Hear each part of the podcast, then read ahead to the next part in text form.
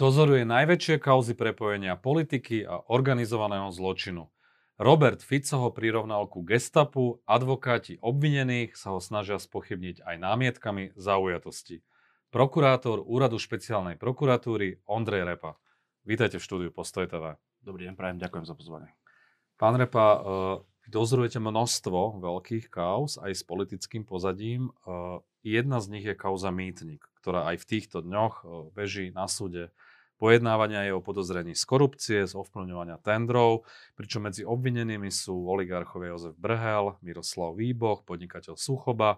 V inej súvisiacej kauze bol obvinený aj Robert Kaliňák pre podozrenie z korupcie. Rovnako podozrivým aj politik Peter Pellegrini. Tým hlavným kajúcnikom, ktorý svedčí v tejto kauze je František Imrece. Je to z hľadiska dokazovania náročná kauza? Tá kauza nie je takto jednoduchá, že je tam sú tam, vystupujú tam všetci títo obvinení, ktorí ste aj menovali, alebo osoby, ktoré ste menovali. Tá, ten prípad sa rozplietal postupne na základe o, klasického dokazovania. Boli v podstate tri akcie realizácie Mytník 1, 2, 3. Niektoré konania boli z tejto veci vylúčené, niektorí obvinení boli vylúčení a niektoré konania sú od začiatku vedené samostatne.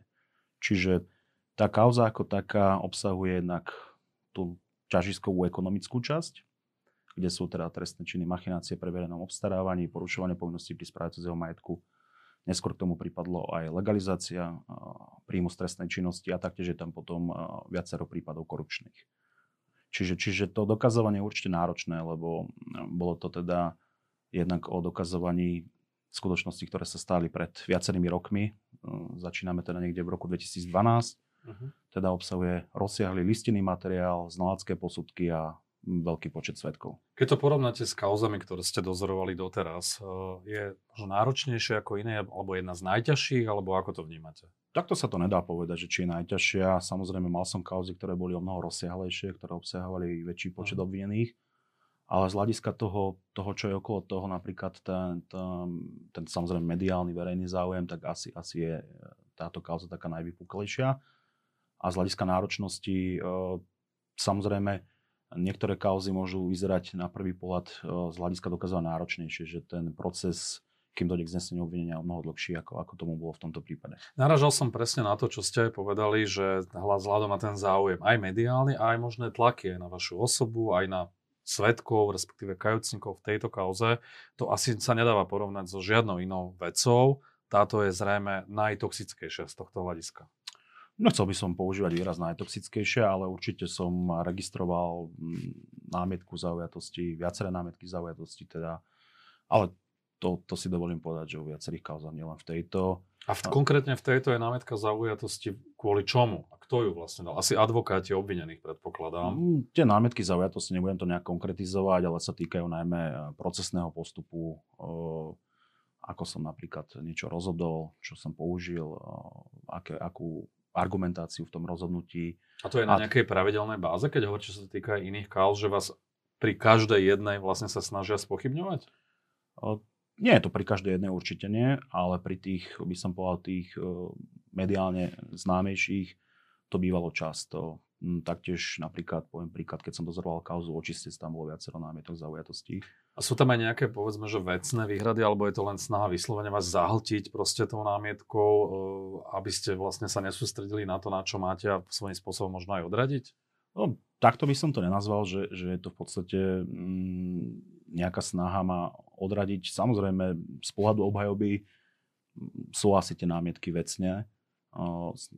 Sú tam rôzne výtky, je samozrejme potom na mne, ako sa k tomu postavím, ako to vyhodnotím.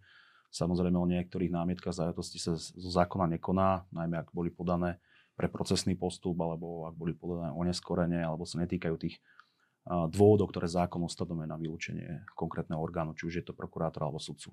Keď tu bol Daniel Lipšic v tomto štúdiu nedávno, tak sa vyjadril, že viacerým jeho kolegom sa stali zvláštne veci. Vy ste boli tiež medzi nimi?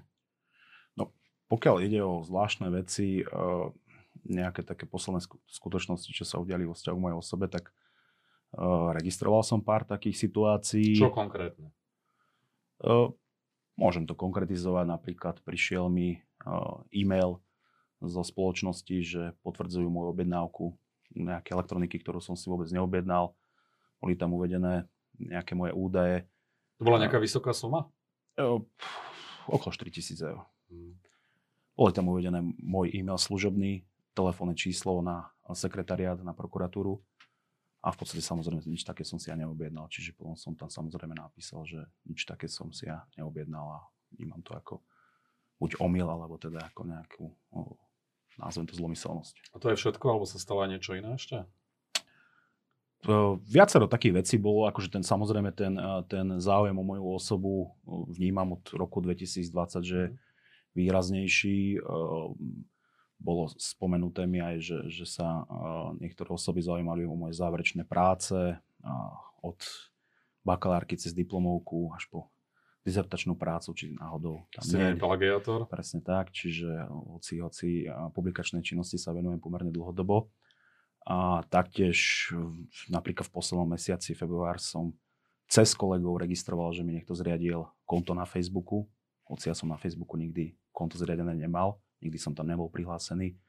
A spomínal mi to kolega teda, že, že zaregistroval som ho, začal sledovať, čo som ostal veľmi prekvapený a na tom Facebooku uh, mi kolegovia ukázali, že de facto niekto v mojom mene pridáva statusy, rôzne komentáre, boli tam vyjadrenia na, aj na uh, poslancov, teda poslanca, minimálne o jednom takomto viem. Roberta Fica? Áno, bolo to, áno, bolo to práve na Roberta Fica. Čiže vás sa snaží asi týmto spôsobom niekto diskreditovať, aby to mohol použiť proti vám. Že sa správate ako prokurátor nie v súlade s tým, aké máte zaradenie pracovné povinnosti. Tak, tak... Uh, samozrejme, mož... asi to takto inak sa to ani vnímať nedá, lebo z takej logiky veci asi by som si ako prokurátor nezriadil facebookovský profil, kde, kde by som niečo takéto ja komentoval. Samozrejme, to musím úplne vylúčiť. A vyššie by ste museli požiadať o súhlas Maroša Žilinku. No, uh, ako keby som si zriadil súkromný profil, tak samozrejme súkromný profil je niečo iné, ale keby som samozrejme zriadil profil, kde komentujem nejaké, nejakú svoju prácu, tak to by bol asi problém. A taktiež aj fotografia bola tam použitá z verejne dostupných zdrojov, čiže, čiže nie je tam na tej stránke nič také, čo by bolo zrejme, že za tým som ja. Bolo aj niečo ostrejšie? Nejaké vyhrážky priamo možno likvidáciou alebo nejakým ubližením na zdraví alebo niečo podobné? Takéto niečo som nezaregistroval priamo, ale nemal som rôzne také, také by som povedal, také, také znepríjemňovanie života, lebo my to voláme hm, hry na nervy taká skúška nervov, že mm, napríklad keď som išiel domov zo stredného Slovenska, tak išlo za mňou auto celú cestu. V podstate, či som spomalil alebo zrýchlil, tak v podstate išiel to tempo so mňou. Takže... Bolo teraz niekedy? To už bolo dávnejšie. To už Aj ste dávnejšie. si overovali tú značku, že kto to mohol byť? Nejaké opatrenia som prijal k tomu. A čo ste, ako ste to vyhodnotili? Lebo čo ste zistili tak? Mm, de facto nič. Že netušíte, že kto to bol ani odkiaľ, či to bola tajná služba, ktorá mala požičané možno nejaké firemné. To sa, to sa veľmi ťažko dá zistiť. Mhm. Len ste proste zaregistrovali. Aj keď máte, keď máte napríklad, poviem to, nehovorím, že to je táto konkrétna situácia, ale keď je auto písané na nejakú obchodnú spoločnosť, tak v podstate tamto tak, zisťovanie... Tak sa to robí cez skrycie firmy. Tamto zisťovanie v podstate končí. Vy hovoríte, že, sa, že to sú také nepríjemnosti, s ktorými sa stretávate. Asi ste už v nejakej miere, poviem to nespisovne, otrli e, a pri, ako keby, že počítate s takýmto typom opatrení, atakov, ale ako to vníma možno vaša rodina? Tak samozrejme, niektoré veci sú nepríjemné, to, to, to poviem, že samozrejme najmä, najmä e, z hľadiska blízkej rodiny to, to môžu vnímať citlivo. Ja samozrejme takéto veci vôbec neriešim, nepripúšťam si ich. Ale niek- niektoré skutočnosti sa samozrejme môžu dotknúť tej rodiny. Aj s tým, že Slovensko je malé, tak niekedy mám aj pocit, že, že niektoré veci sa dejú práve kvôli mne aj rodine. Ale samozrejme to už je iba taký... taký... Tak to asi súvisí s vašim strýkom, sudcom Jurajom Klementom. Toto by som nespájal skôr, skôr, skôr uh, mám na mysli iných členov rodiny. Samozrejme mám tú mhm. rodinu väčšiu, takže Rozumiem. niektoré veci sa dejú aj inej časti mojej rodiny, teda napríklad aj manželka a tak ďalej. Čiže, čiže... Čo to znamená? Buďte trochu konkrétnejšie. Nechcel by som to špecifikovať. Nechcel by som, lebo to, by, to je skutočne môj taký, moja možno domnienka nemám to niečím potvrdené. Aspoň, že naznačí, že čoho sa to týka, nemusíte to konkrétne. V pracovnoprávnych vzťahoch. Hm, že sa aj snaží niekto stiažiť jej pozíciu. To nehovorím o nej. Aha. Poviem to tak všeobecne. Všeobecne, jasné. Snaží sa vás rodina aj možno odhovoriť, aby ste nie. sa na to vykašľali? Nie, nie, nie, nie. Uh, vy sám ste nemali nikdy taký pocit, že mal by som sa na to vykašľať, alebo máte možno nejakú hranicu, že kedy sú tie ataky už proste začiarov? Uh, tým, že samozrejme uh, tú prácu robím už nejaký ten čas a baví ma, tak určite by som rád v nej pokračoval. Mm, nejaké také, by som povedal, obdobia, kedy je človek možno tak viac uh, otrávený, prídu, ale samozrejme potom je to, je to by som povedal, taká, taká taká krivka, že raz lepšie, raz le- horšie, ale samozrejme nebolo tam také obdobie, že by som úplne uvažoval nad ukončením. Hovoril mi aj kolega váš Matúš Harkabus, že má takéto chvíle, kedy nad tým rozmýšľa, že sa na to vykašle a že možno bude robiť niečo iné, možno bude sudca, neviem, to už je jeho vec samozrejme. Čiže aj vy ste mali niekedy takú chvíľu, keď ste si povedali, že kašlem na to. Možno to takto je povedané, ale, ale vnútorne momentálne na niečím takým nie som určite tak nastavený, že by som, že by som nad tým reálne rozmýšľal, že by som podnikal nejaké kroky, že by som si hľadal niekde niečo iné, alebo tak, tak to nie. Samozrejme medzi kolegovcami môžeme akože si aj zo žartu povedať, že odchádzam tam a tam robiť, ale, ale myslím si, že momentálne uh, to je skôr myslené tak ako ironicky. Vráťme sa k tej kauze Mytník. Obhajoba Jozefa Brhela si zaplatila inzerciu v médiách. Budem parafrázovať to, čo uvádzajú v tej inzercii. Výpovede kajúcnikov a politický tlak v kauze Mýtnik potvrdili, že ide o politický proces a zároveň priamo na súde vlastne vyvrátili vykonštruovanú obžalobu, tvrdia tí obhajcovia. Presvedčajú tiež verejnosť, že kauza sa na súde absolútne rozpadla. Okrem toho zvolávajú pravidelné vyhlásenia Brhelovcov pred pojednávacími dňami, aby vlastne novinárov oboznámili so svojím stanoviskom. Zároveň pred budovou súdu sú také vysoké banery, ktoré sa snažia spochybniť a diskreditovať najmä svetkov Suchobu a Imreceho. To je nejaký nový trend? Poviem úprimne, že pre mňa áno. Nikdy som nič podobné neregistroval v žiadnom inom prípade. Nemyslím si, že ani nejaký kolega niečo takéto podobné zažil. Mm, spomínam si možno, že, že taká možno výrazná mediálna obrana bola v kauze Cervanové, ale toto je zase niečo iné, hm, forma platenej izercia tak, čiže u nás, e, u nás sa tak celkom žil pojem, že už je tá mediálna obhajoba. Dokonca si pamätám, že... Niekedy sa zdá, že iba mediálna obhajoba. To už samozrejme je na hodnotenie potom uh, v tom záverečnom. Uh, k tomu možno dodať politický proces. Ja samozrejme postupujem tak, ako mi káže zákon podľa dôkazov, takže žiadne politické vplyvy. Absolútne. K tomu sa ešte dostaneme, aby sme tie samotné slova rozobrali podrobnejšie. Mňa skôr zaujíma, že či sa to nedá vyhodnotiť ako pokus o zastrašovanie svetkov alebo ovplyvňovanie súdu. Tento spôsob obrany. No, samozrejme je to na úvahe súdu, aké opatrenia k tomu príde. Treba si uvedomiť, že ja momentom podania obžaloby som stranou v konaní, kde nemám nejaké zákonné nástroje, aby som na to nejak reagoval, aby som niekomu niečo zakázal alebo niečo také. Čiže strany sú si v konaní rovné, teda prokurátor a obhajoba. Je teda na, na súde v tomto prípade na zákonnom senáte, ktorý vo veci koná, aby prípadne prijal nejaké opatrenia. Keď e, na to asi momentálne nevidí v tomto štádiu priestor, tak asi to tak vyhodnotili. Neviem, možno sa tým nezaoberali, ale poviem, pre mňa je to tiež určite novum, že e, prídem na pojednávanie a vidím tam nejaké, nejaké e, banery samozrejme, ktoré obsahujú nejaké skutočnosti, má tam pri svedok, ktorý má vypovedať, či ho ten banner nemôže do nejakej miery ovplyvniť. Samozrejme, tí svedkovia sú ale však poučení, že musia vypovedať pravdu pod hrozbou trestnoprávneho postihu. Dobre, teraz vecne k tým výrokom, ktoré sú na tých baneroch. Potvrdili teda vypovede kajúcnikov, že ide o politický proces, vyvrátili vykonštruovanú obžalobu, ako tvrdia obhajcovia. Ako to vlastne vnímate?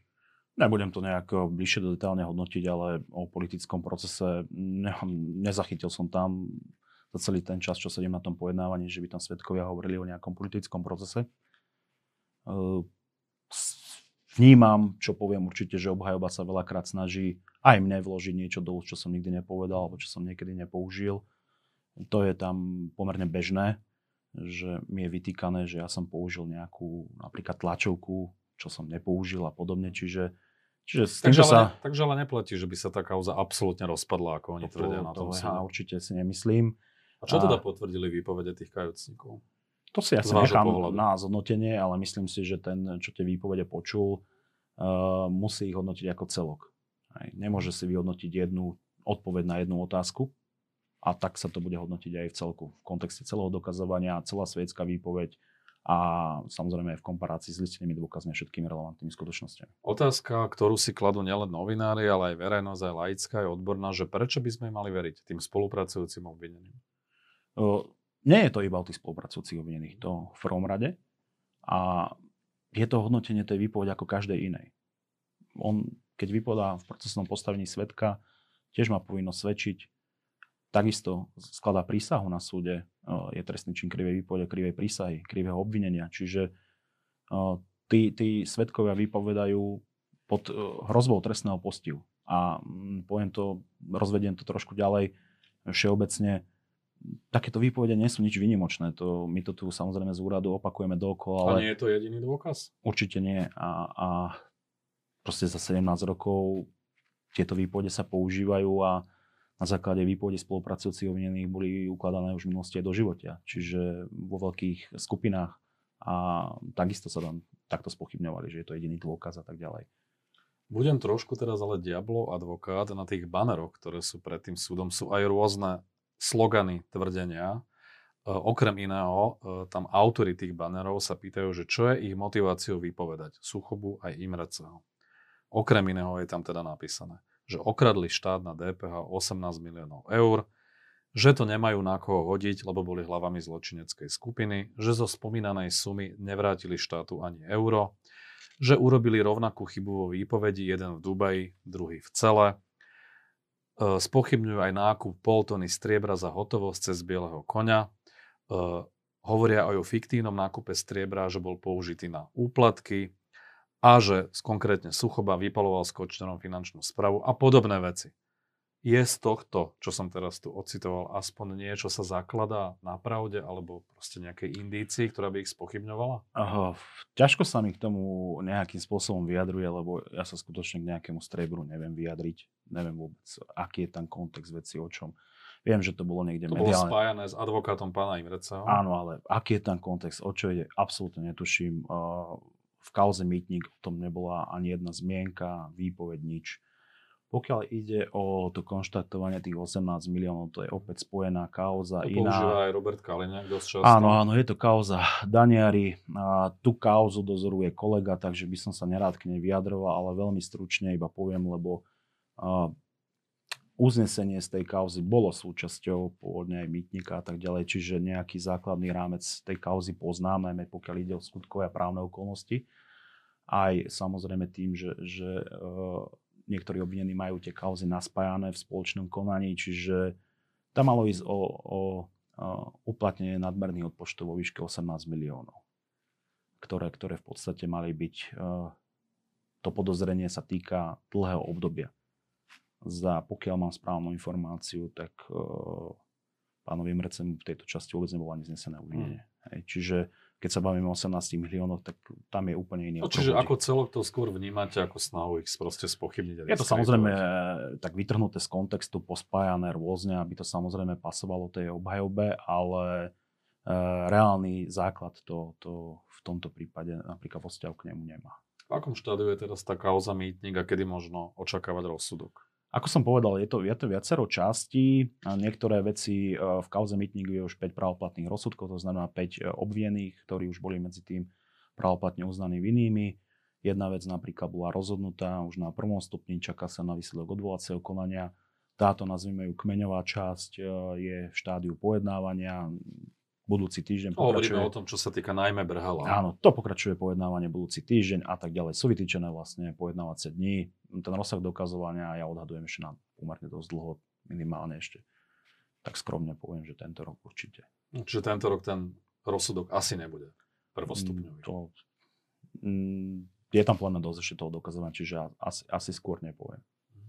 Keď sme hovorili o tých tlakoch, diskreditácii a spochybňovaní aj vašej osoby, Pomerne aktívny je v tejto veci spomínaný Robert Fico, ktorého máte komentovať eh, na Facebooku pod rôznymi statusmi. Eh, často vyťahuje rôzne nahrávky. Na vás, na kolegu Šureka, na vyšetrovateľov, tých tzv. čurilovcov a podobne. Okrem iného eh, sa tie nahrávky týkajú aj policajta Kučerku, Ludovita Mako a podobne. Ja len ocitujem tú známu jednu nahrávku, ty si uvedom, že máš rodinu, že máš ženu, ktorá je v nejakom postavení a buď to urobíme vo veľkej hambe, alebo to urobíme tak, že akože nič nebude. Tieto slova ste mali adresovať policajtovi Kučerkovi, čo na prvý pohľad takto zostrihané evokuje, že ste na ňo tlačili nejakým spôsobom. Vyjadrím sa k tomu takto. Mm, nebudem to nejak bližšie komentovať, nakoľko aj z tých mediálnych informácií zverejnených je zrejme, že sa tam vedie trestné stíhanie zo strany generálnej prokuratúry, čiže keď bude potreba, vyjadrím sa tam. Ja som sa pomerne rozsiahlo k tejto záležitosti vyjadril v rámci podnetu, ktorý bol na mňa podaný na disciplinárne stíhanie moje. Tam som predložil moje písomné stanovisko so všetkými relevantnými prílohami.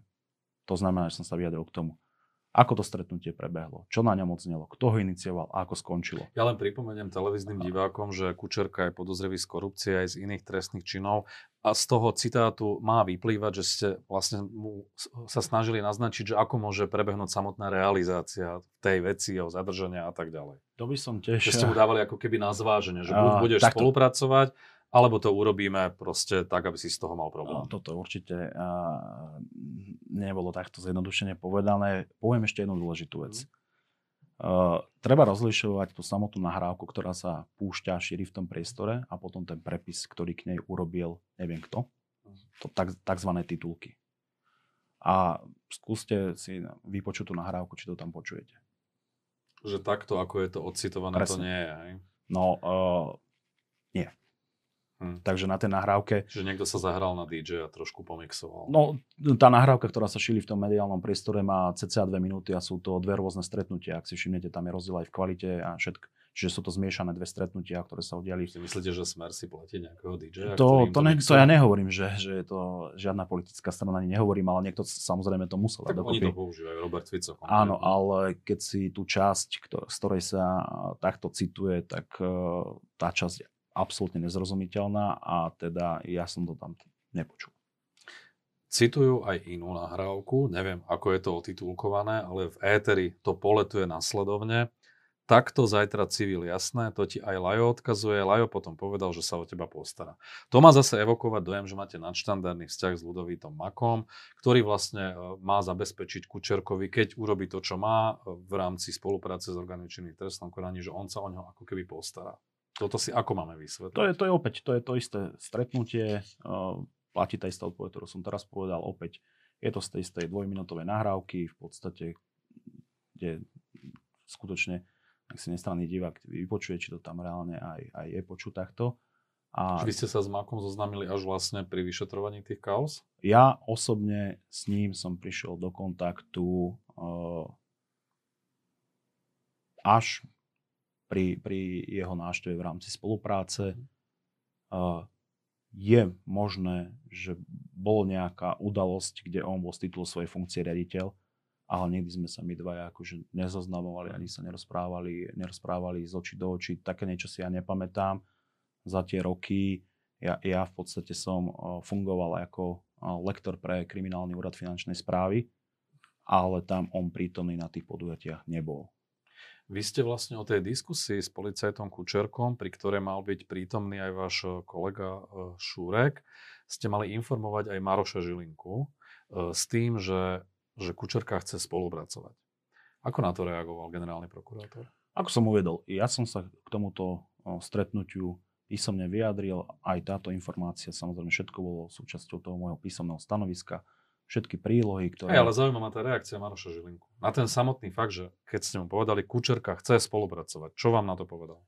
O, nespomínam si na tú reakciu, že, že, že by bola nieč, niečím výnimočná. Často sa v praxi stáva, že ľudia obvinení zo závažnej trestnej činnosti, hovoríme aj o tých tzv. našich ľuďoch, aj vysoko postavených, aj vplyvných, sa obracajú so žiadosťami o vybavenie veci cez paragraf 363 priamo na generálnu prokuratúru, respektíve Maroša Žilinku.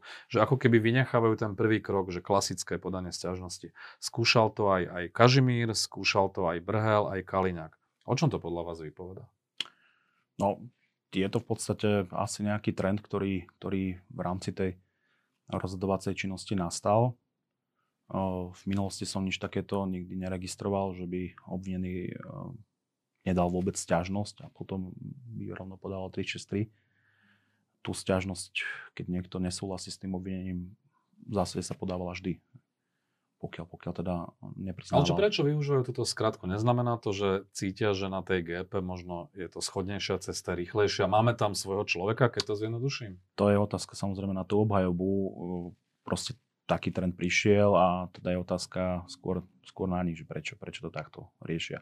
No ďalšia vec je, ktorá tiež evokuje tento dojem, o ktorom hovorím, že uh, generálna prokuratúra si často oblieka už nielen sudcovský, ale aj advokátsky talár komunikuje prípady spôsobom, že píše na súdy v rôznych veciach, kauza Pčolinsky a ďalšie, zoberte tú obžalobu späť, e, nerozhodnite v tejto veci a tak ďalej, že ako keby vystupuje v pozícii advokáta obvinených, čo je pomerne neštandardné.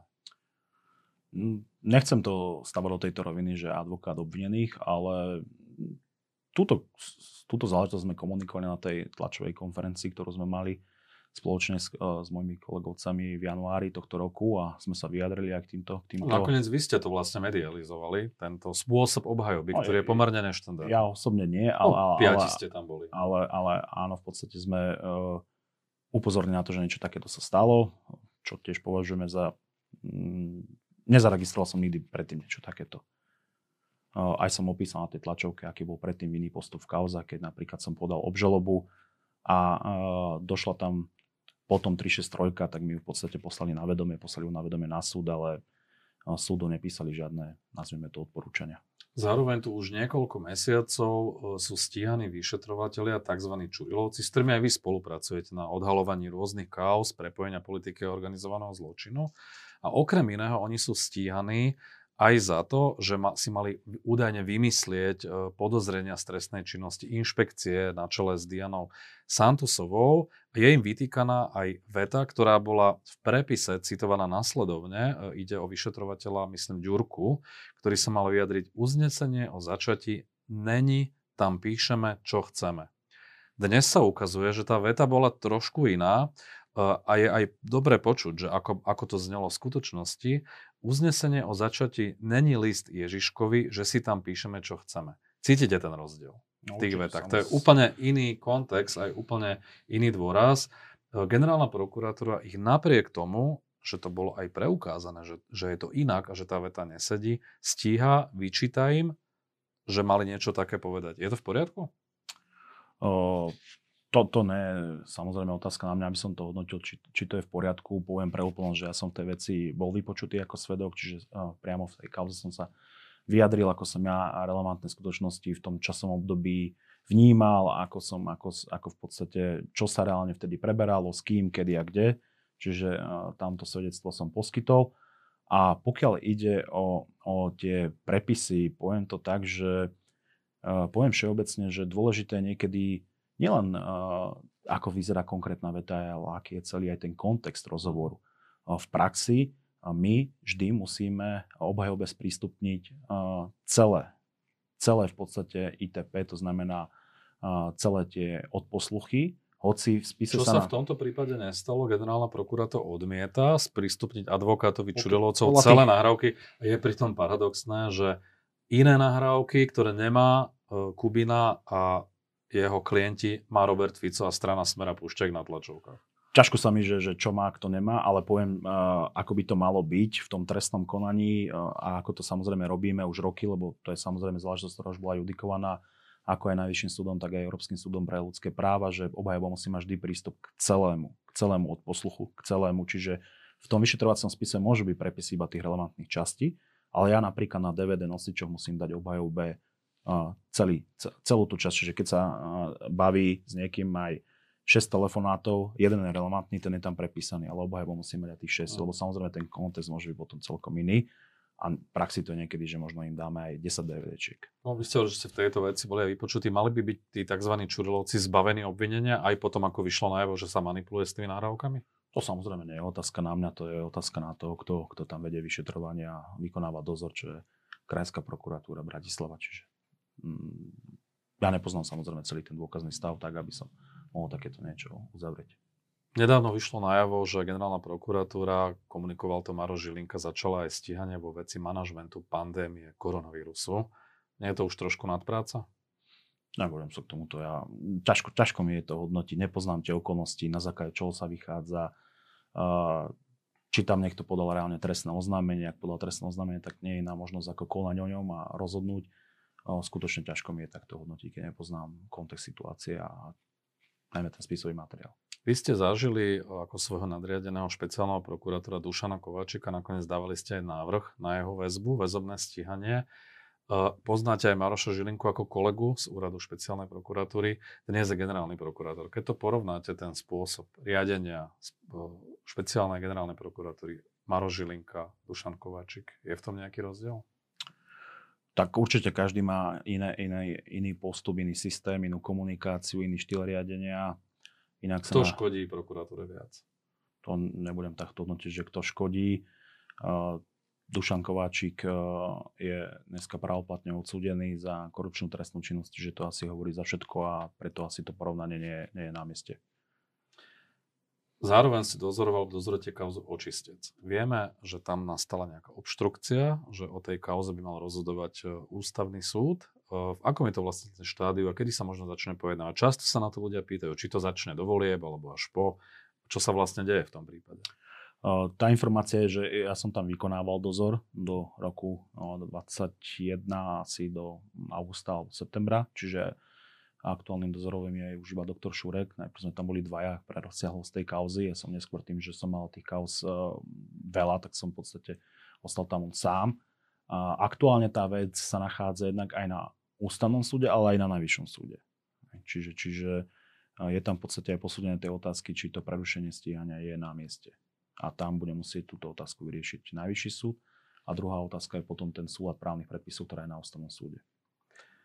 Už sme to viackrát spomínali v tomto rozhovore, že naozaj čelíte rôznym typom atakov. Robert Fico dokonca zavesil na tlačovke gestapáckej kabáty, kde vás aj kolegu Šureka vlastne prirovnával k fašistom, že si vynúcujete nejaké svedectvá kajúcnikov a podobne.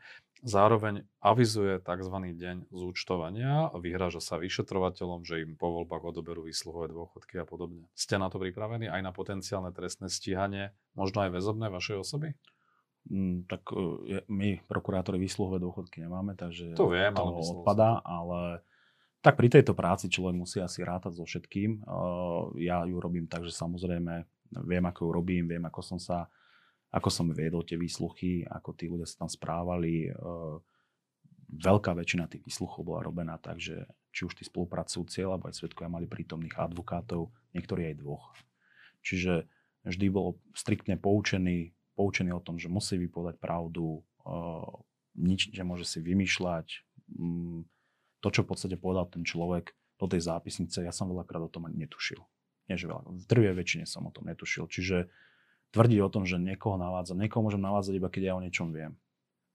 Uh, nemôžem niekoho navádzať, keď, keď on mi povie, v podstate tú skutočnosť sa dozviem až z jeho výpovede.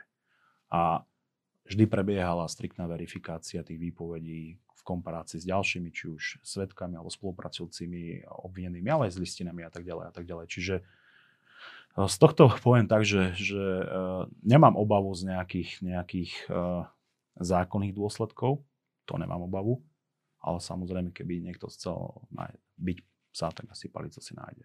Hm. Bol to pre vás šok, keď ste sa ako prokurátor, dajme tomu, že po lete 2020 začali dozvedať od týchto spolupracujúcich obvinených, ako fungoval štát, ako to bolo prepojenie medzi politikou, bezpečnostnými zložkami a organizovaným zločinom? Poviem tak veľmi abstraktne, že dovtedy, kým, kým som prišiel na úrad špeciálnej prokuratúry, tak tá práca a samozrejme človek ju vnímal, že čo sa deje okolo, čo sa deje v polícii, čo sa deje na prokuratúre. A najmä na tej krajskej prokuratúre som to vnímal, že, že niektoré kauzy majú také, také čudné smerovanie. A, ale až potom na tom úrade som zistil, že veľakrát, že čo bolo v pozadí, ako, ako niektoré veci reálne a prečo boli. A z niektorých vecí som bol fakt veľmi prekvapený. A až, Môžete až... aspoň naznačiť? Nebudem konkretizovať, ale viaceré aj predmetom niektorých, niektorých prípadov práve už aj o ktorých sme sa bavili, čiže... Či, spýtam sa inak, že či vás prekvapil rozsah alebo osobie obsadenie? Aj, aj. Obidve veci. Ďakujem za rozhovor. Ďakujem aj za pozvanie. Pekný deň.